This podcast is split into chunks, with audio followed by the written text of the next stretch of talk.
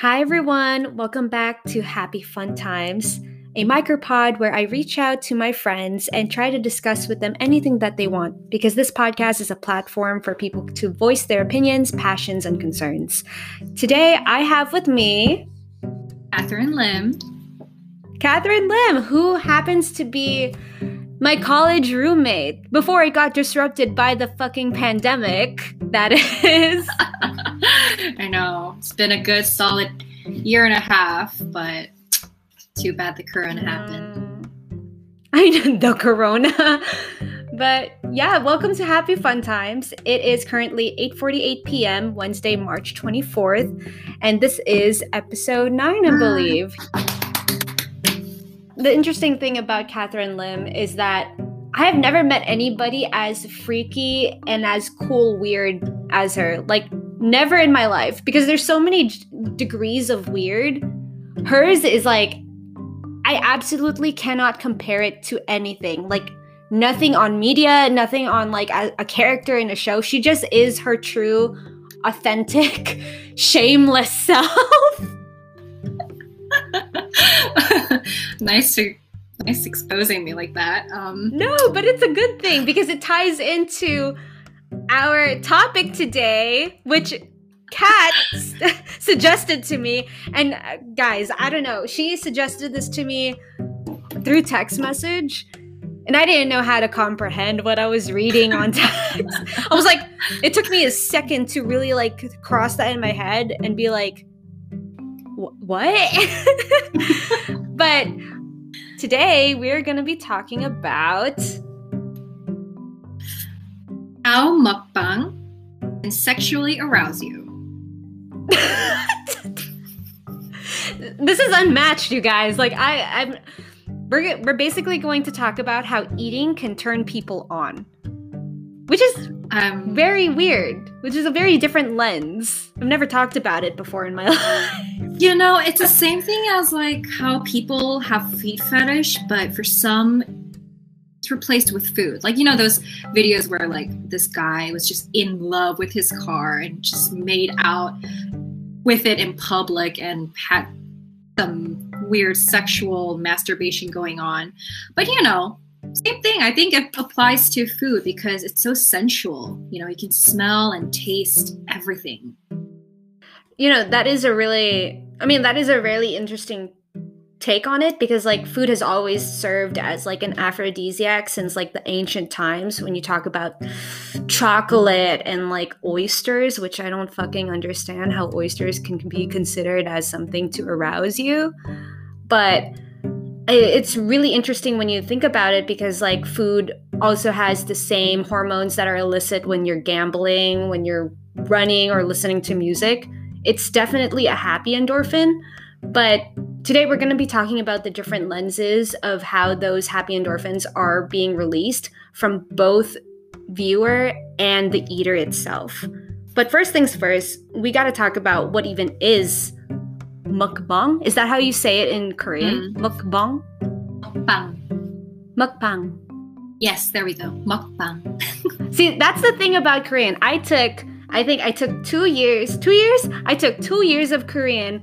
This woman being my Korean mm. tutor.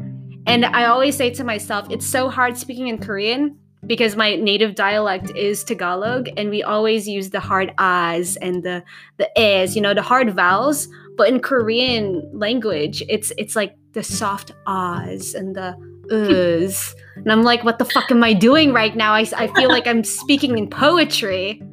I'm speaking in cursive. speaking in bang yeah. in American is mukbang. In Korean. Very gentle, you know. You want to introduce it gently before exposing its hardcore after effects, you know. I'm sorry. I'm like getting off topic. Well, we'll come back, but I remember showing Kat about Jo Koy, the the comedian, and one oh, of his jokes it. are like one of his jokes were like Vietnamese people talk as if they're on cocaine and Koreans speak as if they're high all the fucking time. yeah. Oh, we can't be racist. I'm talking to a Korean person right now. know, I showed this to my dad too, and he was like, "Oh my gosh, this guy is exposing us." It's true though. it's true. I'm not gonna lie. It's it's a it's a very good comparison. You know, it, I can't help it, but you know, to even acknowledge Jo Koy's statement, it's true. so true. It's so true.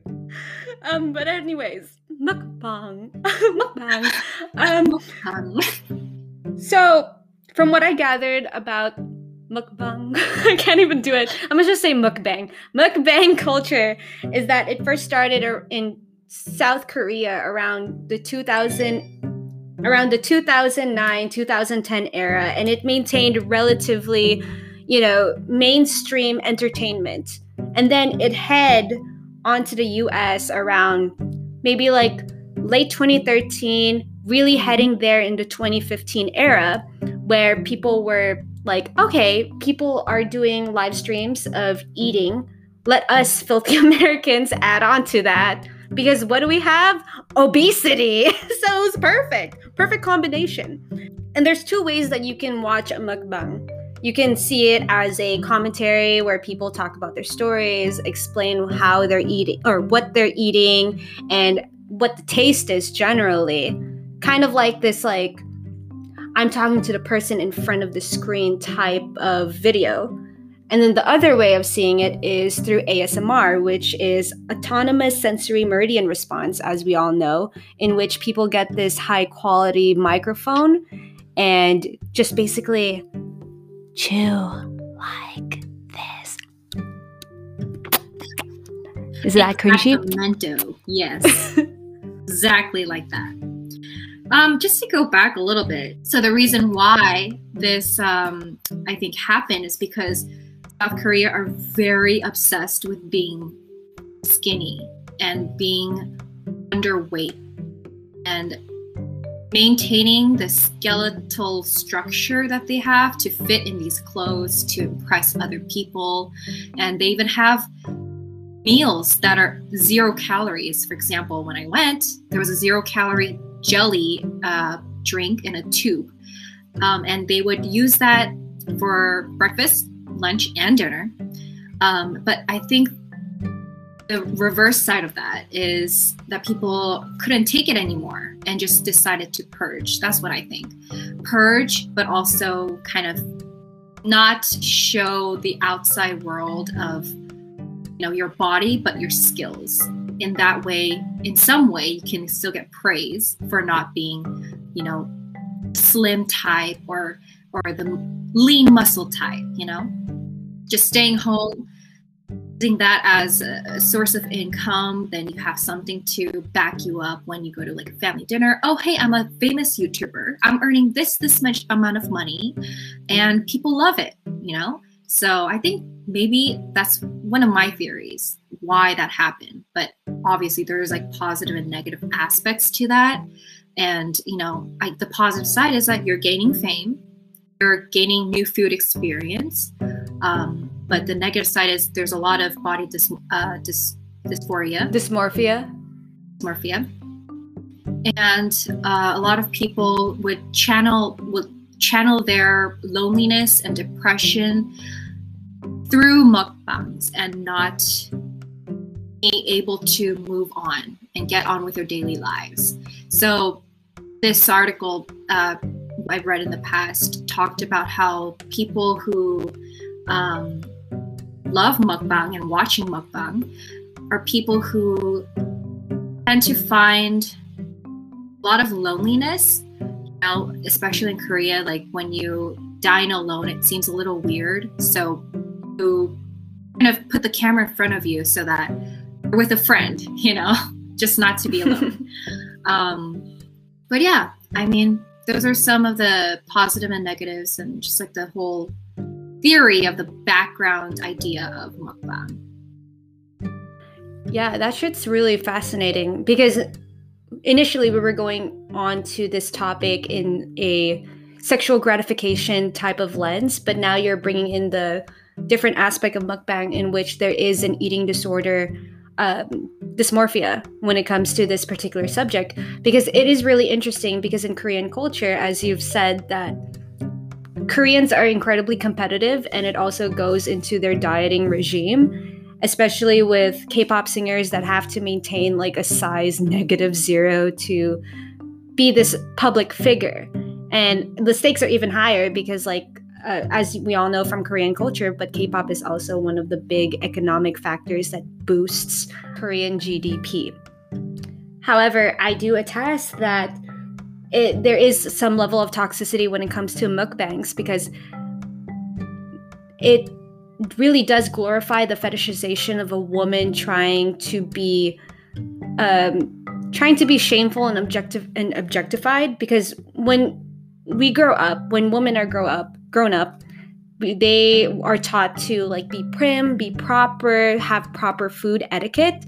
But when it comes to mukbangs it's like okay i'm gonna eat more than my 2000 calorie fill for the day 2500 calorie fill for the day. And it really does emphasize that culture of the cool girl stereotype in which this girl is super slim and yet she has no care in the world about dieting, which is virtually impossible, but that is a common trope that is seen on movies and TV. And the research that I conducted prior to doing this podcast is that there seems to be quantifiable evidence that shows that mukbangs with slim women that are only showing their lips eating has mo- the most overweight male viewers there is some kind of weird sexualization that comes with it because on one hand the viewer the male if you are male the male is going to think oh this this girl is shameful. She's eating so much but i'm also really fascinated by the way of by the way her lips chew on the food. And wow she's such a rebel. She's going away from the natural culture of healthy eating. Or like oh my gosh it's like i'm almost feeding her like she's also my she's also my wifey which is really weird and disturbing in an almost like foot fetish type of way. But yeah and it's so interesting because when you brought up eating disorders it also brings up the idea of like mukbangs you can get $10,000 a month for for eating in front of a camera or doing live streams but that fame can instantly go away by judgmental people that look at your body. So I wouldn't be surprised if most of the time that mukbangs is just this toxic way of purging only for the eater to possibly uh, puke out their guts in front of a toilet, which is very terrible. And there is a good side to mukbangs in terms of like entertainment and be like, oh, okay, that's that's interesting. But the terrible side is how does it affect the psyche of the eater and the viewer? Because I think it's just emphasizing eating disorders and sexual gratification.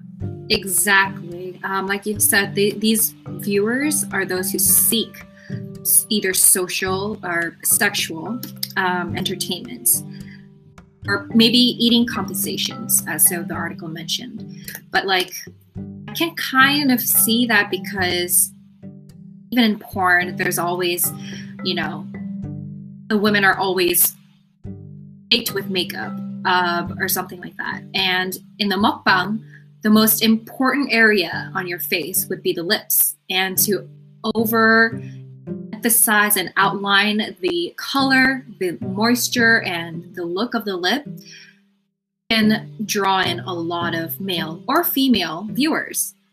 You know? And I think from personal experience, not saying that Definitely not, Kat. From but what I've noticed with me because I am hypersensitive there has been times where I ate something that was super delicious and somehow some parts of my taste bud had a direct connection to Did it turn you on? Yes, it did. Be real. Did it turn you on? okay, I'll I'm gonna break the ice here and I'll I'll probably say something that nobody really does mention, but sometimes I too do get turned on by certain foods but that's solely because solely because I I'm I have a really strict diet regime.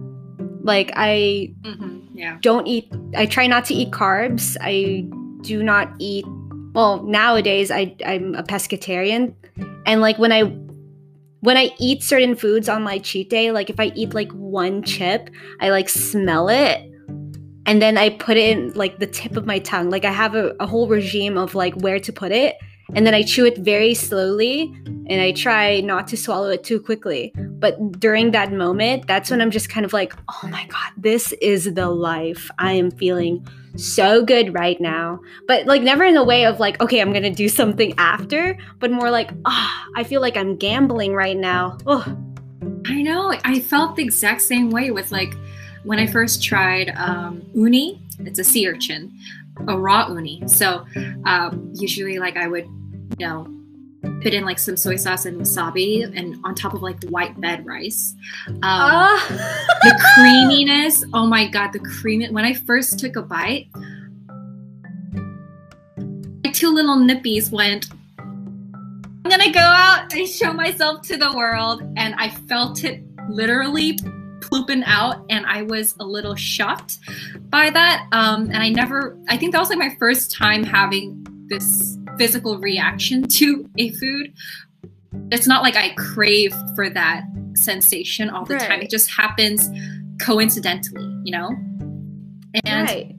yeah, weird. I know, but there's some weirder people with weirder fetishes.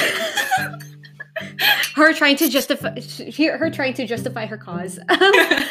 But I also think that it's an unspoken dialogue that everybody has in which food really does serve as a aphrodisiac and it doesn't have to be like chocolate or or sea oysters, but just like really delicious food.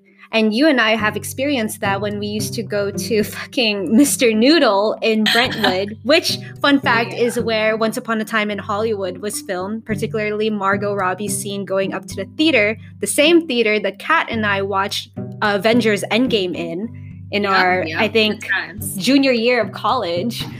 And are we, no, yeah, junior uh, or, or s- I think Oh it was God, pandemic. sophomore. sophomore? This, I think. this pandemic is like making my mind lose track of of my life. Yeah, same, same. But yeah, I think it was sophomore because I know junior year was. All I can remember is um, the fire, the fire, and the hotel and oh, That's all I can remember. Yeah, it was. Um, what even is this junior year? To be honest. it's a little Oh, blank in my mind. Yeah, I know. I, I don't even know what what level I am in school. Anywho, but yeah. So Catherine and I, we used to go to this place called Mr. Noodle. If not Mr. Noodle, we go to this sushi place called Ami, and we're known as regulars by the waiters and waitresses and the chefs. But Mhm. I remember eating this like noodle before my diet. This like delicious like dry noodle. And I've never tasted it before. But man, the minute I put it in my mouth, I was like, this is umami. This is so good. And I remember like my eyes just like not doing that that stupid thing.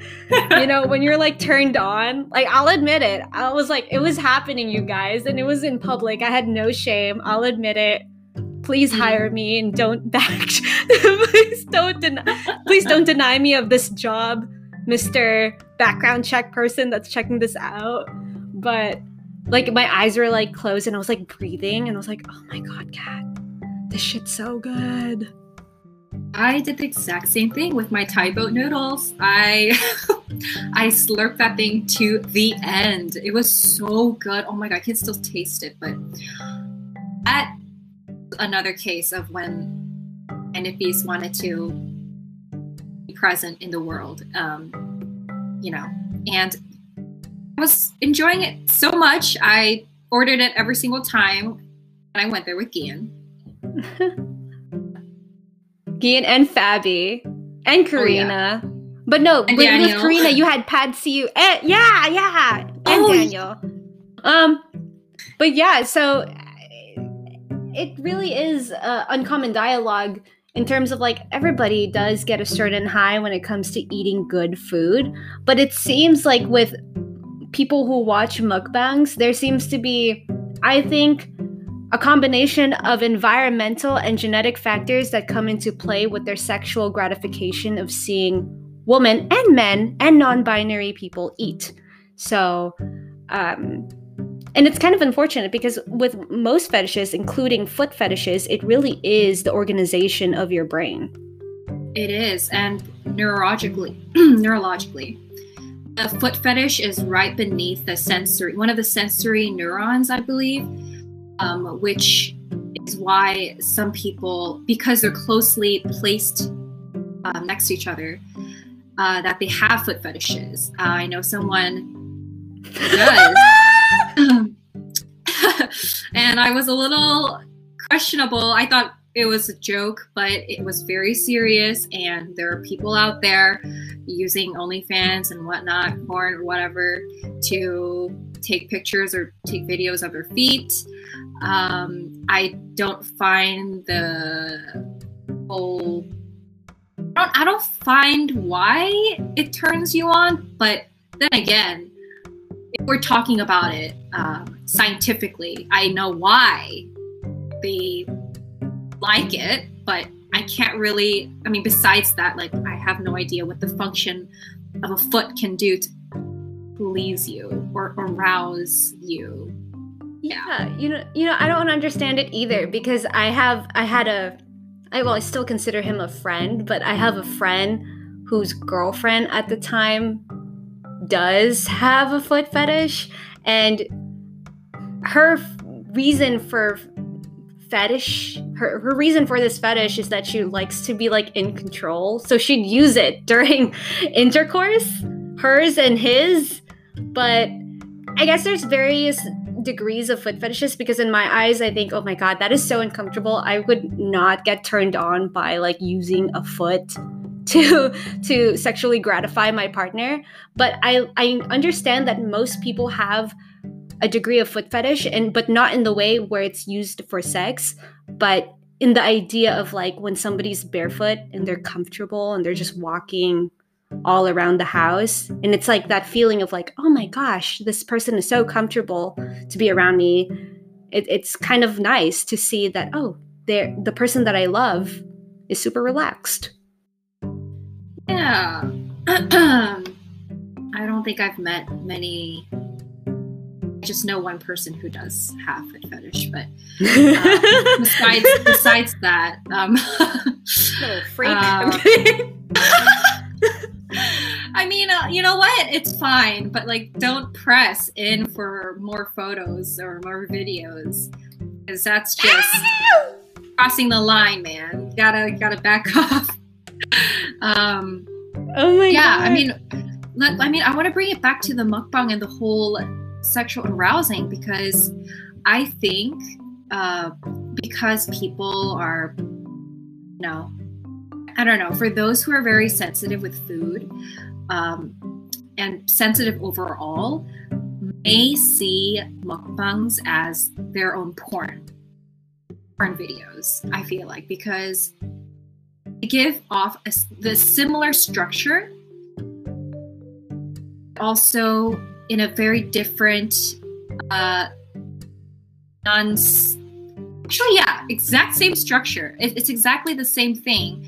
Just a lot of food just a lot of slurping just a lot of uh, crunchy stuff. But um yeah i think that's one of the reasons why people are you know aroused by that because it serves uh, was the same thing as what a, por- a regular porn, quote unquote, uh, shows to the public domain. I find it so strange how so many people take on the challenge to start a mukbang video and end up, uh, you know, reaching for thousands, maybe millions of subscribers and viewers. And there's also food BDSM. I don't know if you've heard of that. I have never heard of that, but tell me. I'm not interested, but tell me. It sounds honey, so fascinating. Honey, let me sh- let me tell you. There's this Korean woman.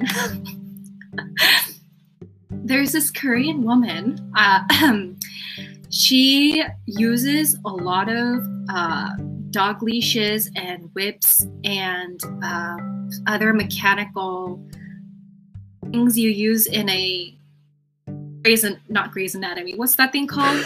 Fifty Shades of Grey. Fifty Shades of, of Grey. So you know the, the the red room. A lot of the tools in the red rooms are used on food and are filmed. And I didn't really understand the the thought was behind this, but it seems like the way she explained it is that she absolutely loves food, being torn into pieces, um, likes it being in complete structure but also dismantled.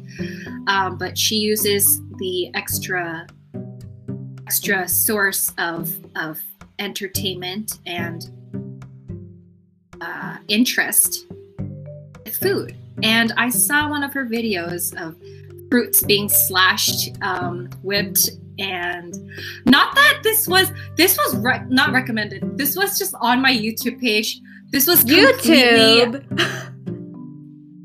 Yes, I think it was YouTube. Maybe it was something else, but I don't know. It was just there, and I I was a little curious being the curious cat I am, I just wanted to see what the hell this was about. So, yeah, I saw all of that and I kind of backed away and just kind of left it there. Never really brought it up to anyone, but you know, I'm bringing it up right now, first time for everyone. So, people, there are such thing as uh, food BDSMs. Period. Period. Uh oh, uh oh, uh oh. uh, first of all, what do you watch for that to be recommended on your YouTube? Ian, shut up! I believe. no, I, I. That's interesting. No, though. listen, listen. Listen, Linda, listen. Okay, so what I watch is just a lot of Korean TV shows that, you know, like celebrities go around like food places and rate it and and and watch. I also watch BuzzFeed food um, blogs and everything, and then some individual mukbangers, mukbangers, um, who, yeah, who who introduce like new stuff.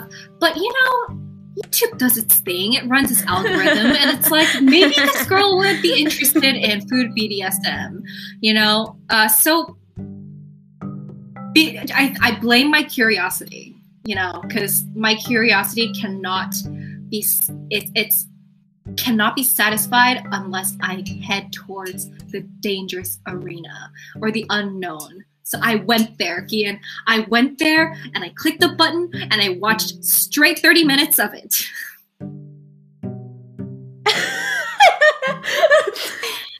and this is why Kat is my roommate slash friend. you can't get this anywhere else, you guys. Like she's amazing. But I want to ask you about the BDSM. So is it the person like cutting fruits and like whipping it, like spanking it and stuff? Exactly. And you know, uh papayas, you know. Oh. can gouge yes, you can gouge out all the black balls inside and you know, make slippery sounds and whatnot. Um, oh. so so basically yeah. basically it's a person fingering a fruit and everything else. Like, but but but just just gonna let you know, this person does not use her or anyone else's genitalia to oh my god do these BDSMs. Just want to put that out there and make that clear. They don't use any of that. Only only um, hands, uh, dog leashes, uh, whips. Uh, I don't know what else is there. Some some mechanical stuff. Red room, you know, whatever that is. Uh, Come to my playroom. You mean your Xbox and stuff? now that we're heading into that topic of like how food can also u- be used as foreplay and fetishization, not just for the eating pleasure, but the using pleasure of it. Do you remember the grapefruit challenge? What? Mama, mama, if y'all don't know what, what, the grapefruit challenge is, where were you in 2010? okay, was so crying in my Korean academy. Why?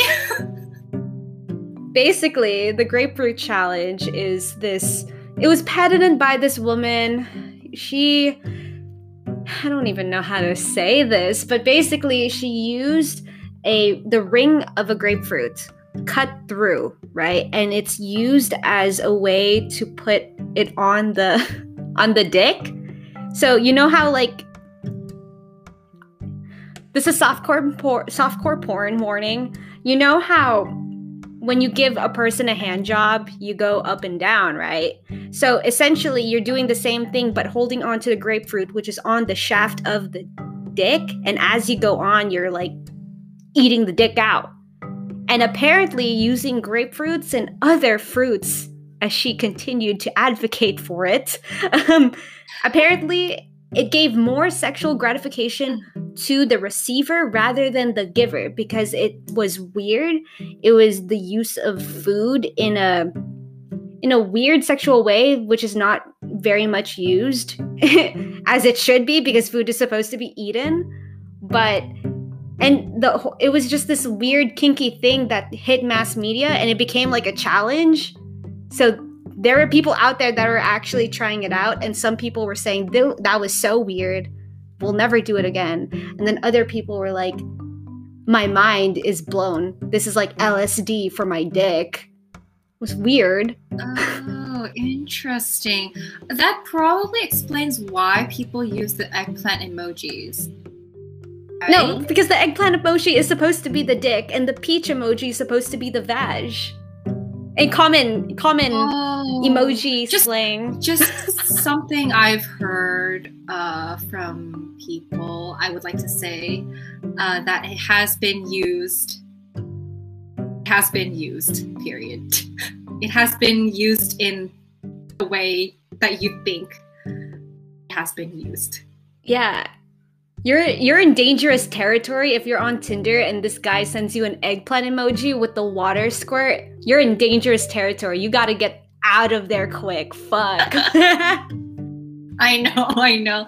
Um, However, now we're getting into that full circle of like, okay, it seems like food has always been used to as a kinky sexual gratification type of object, but it really did reach its high points when mukbang culture became a thing. And to this day, people are continuing doing mukbangs. But now I want to talk about emphasizing the toxicity about using mukbangs as sexual gratification because as Catherine told me many, many times prior.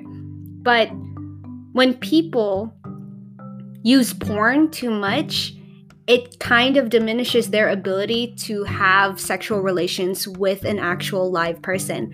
And it turns out, with the research that I conducted, and I can put the article in the description, um, it turns out the same thing with mukbangs there's oh, no yeah. other thing that will turn these people uh, on other than the use of their mouth and actual edible food. Oh, yeah.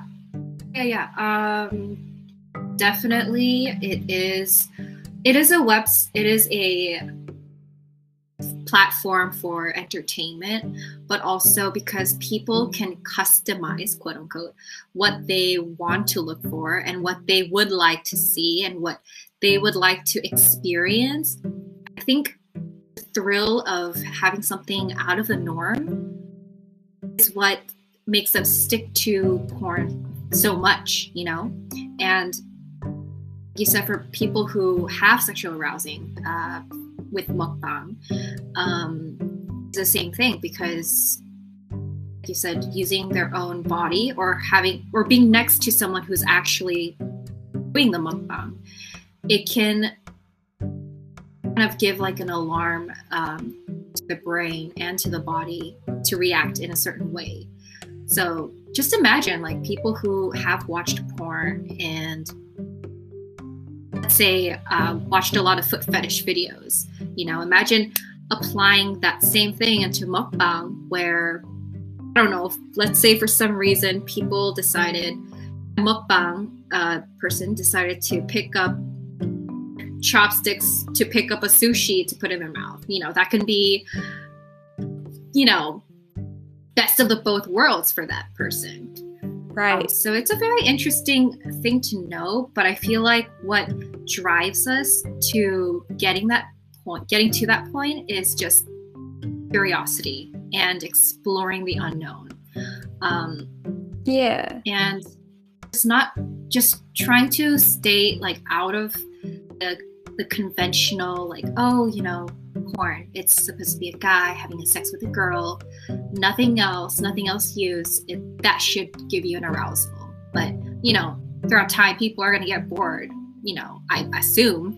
So they try to implement other activities, uh, other uh, sensational or mechanical products to make it more exciting in the bedroom. You know? Right, right. Yeah, you bring up an interesting point because if there is one thing that generally we all know when it comes to porn is that it, there's hardcore and softcore, and most porn that was created back in the day is called gonzo porn and gonzo porn is essentially porn to married couples and it's supposed to be this romantic you know regular type of sex where it's like the beautiful sunlight is drenching on our bodies and it's soft and slow. Very vanilla and then hardcore porn is like deep deep web where it's like anything is a possibility literally put up like a random noun and then you'll find something on the internet for that. But and that's the thing. When it comes to food porn, it's you're trying to display this type of counterculture where you're rebelling with the standard norms, which is really a construction, might I add. But these people are trying to kind of go away those norms and be like, oh my God, this is exhilarating. I feel so much adrenaline doing this. I feel the most turned on. And, you know, that's great. It's not bad to explore your sexuality and, you know, how far it can go as long as it's in a safe way. And, you know, I can't say that mukbang is most of the time a terrible thing, but if it's not properly controlled or not properly if the person is not aware of like this is the route that they're going that they may be getting too sexually aroused by watching a stranger eat in front of a camera it could have some cataclysmic effects to their personal personal social and romantic life in the future. And it's only going to further develop. But i will say this sometimes you know once you know what is happening there are steps to kind of get yourself away from that mentality so you can actually be a person that does engage in safe romantic relationships. But most of the time, once you're in it, you might not ever get out.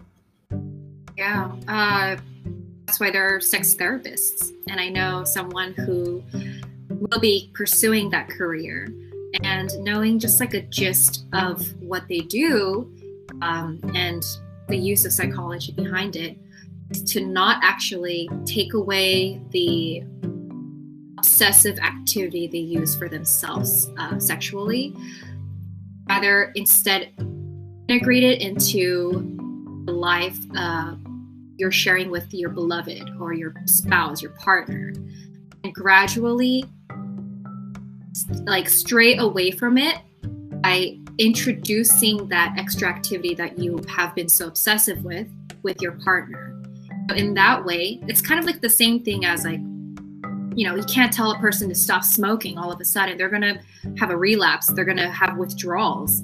They need to slowly get there, use it in moderation. Maybe instead of five packs a day, it's reduced to three packs a day, but you kind of spread it out throughout the week.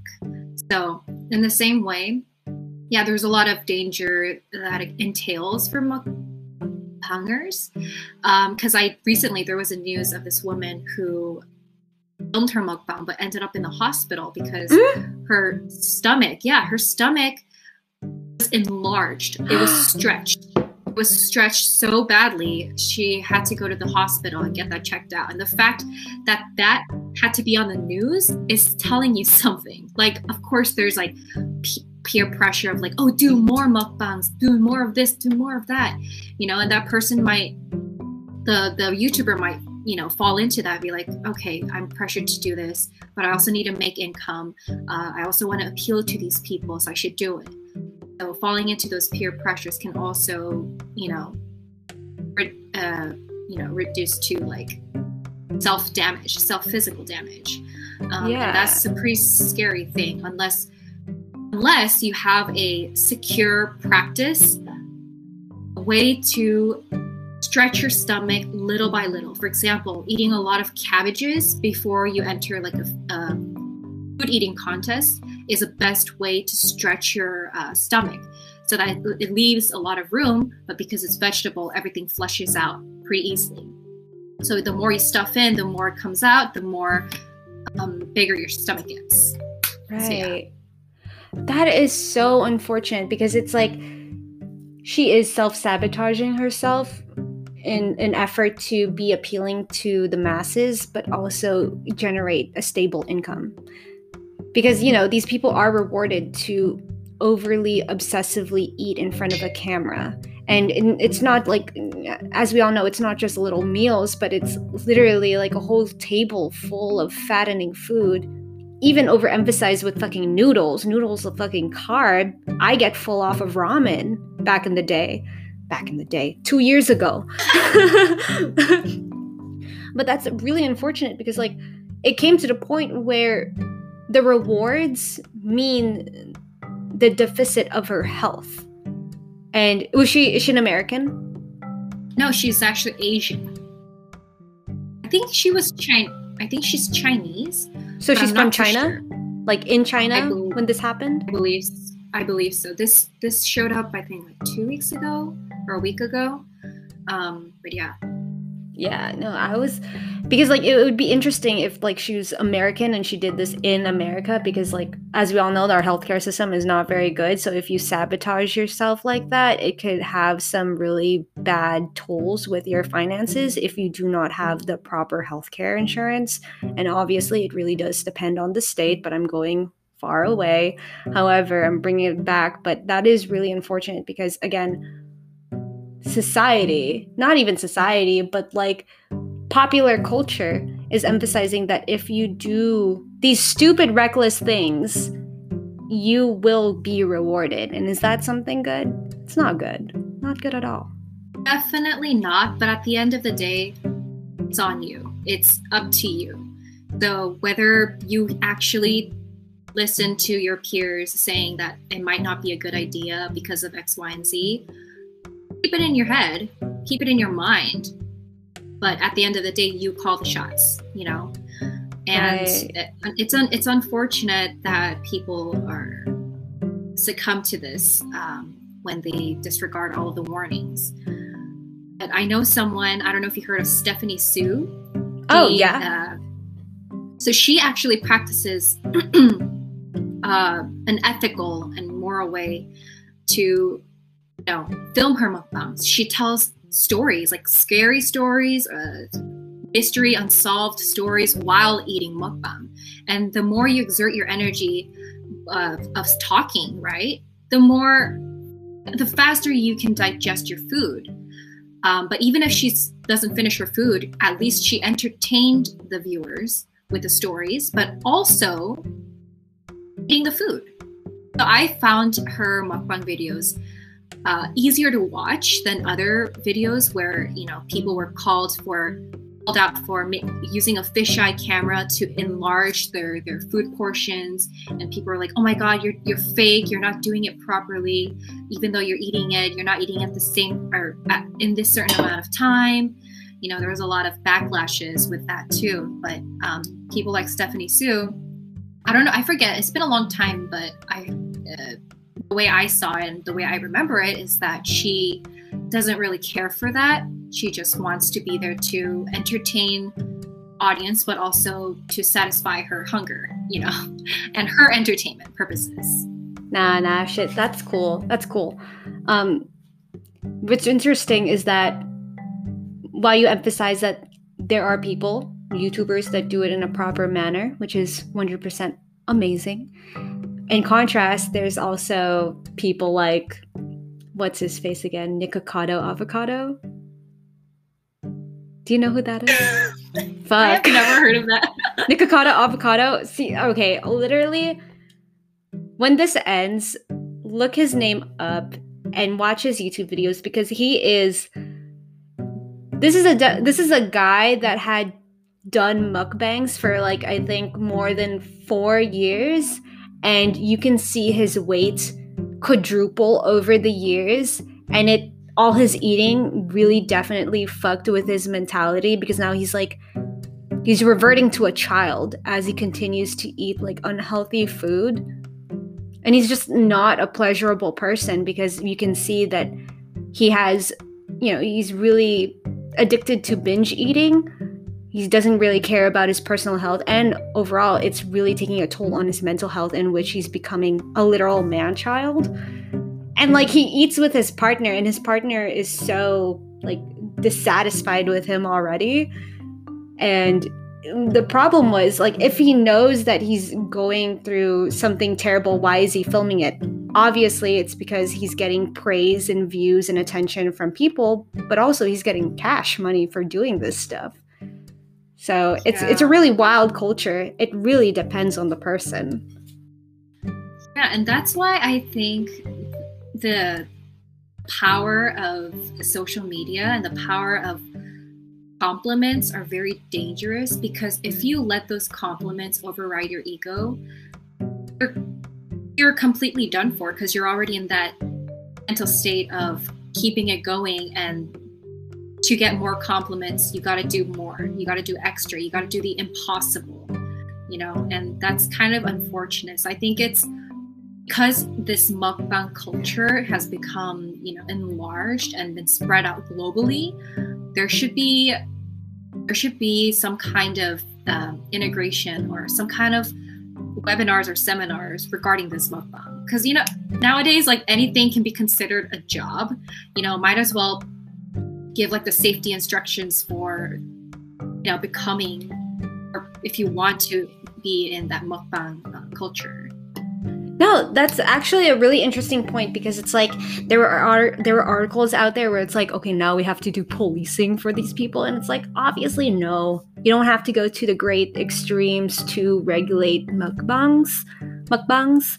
But I think now that it's become mainstream popular culture and more and more people are getting into that particular industry, and other big giant companies are promoting the idea of like, oh, if you eat in front of a camera, you will be rewarded because you're giving us some clout.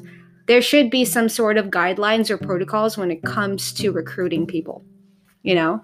And and not even just recruiting people, but like a general general moral consensus of like, hey, you know, beware, this might happen. So watch out. Yeah, that's how scary um, technology can be because it can really turn on the switch of uh, I don't know aggressive mode and just disregarding all of the red flags that are around you. You know. Yeah, that really does bring interesting ideas, Kat. But as always, we have reached the 45 minute mark.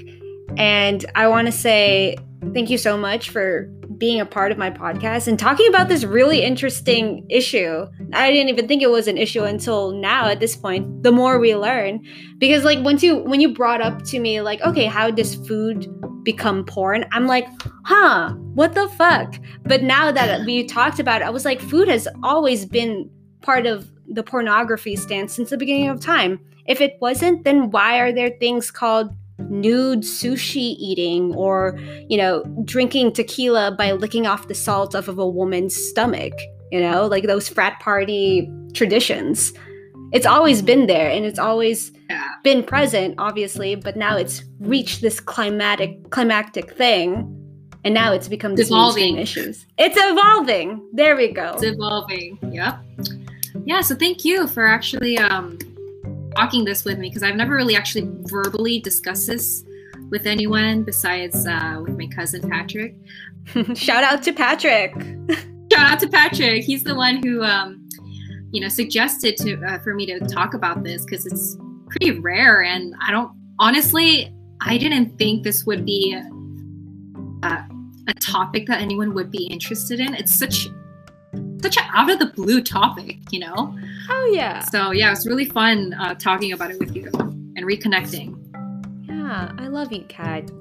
Uh, guys, like, this girl's amazing. Bridesmaid, psychology major. That's why I keep her around so she can psychoanalyze me all the time. Oh my god. I'm kidding. I genuinely love you. that's for another day, hun. but same. And on that note, this is Happy Fun Times. And as always, be kind to yourself, don't be no fool, and thank you. Any last words? May you leave with a gustatoric palate. The fuck? Love it. there we go. All right. See you guys. Later. See ya. See ya. Laters.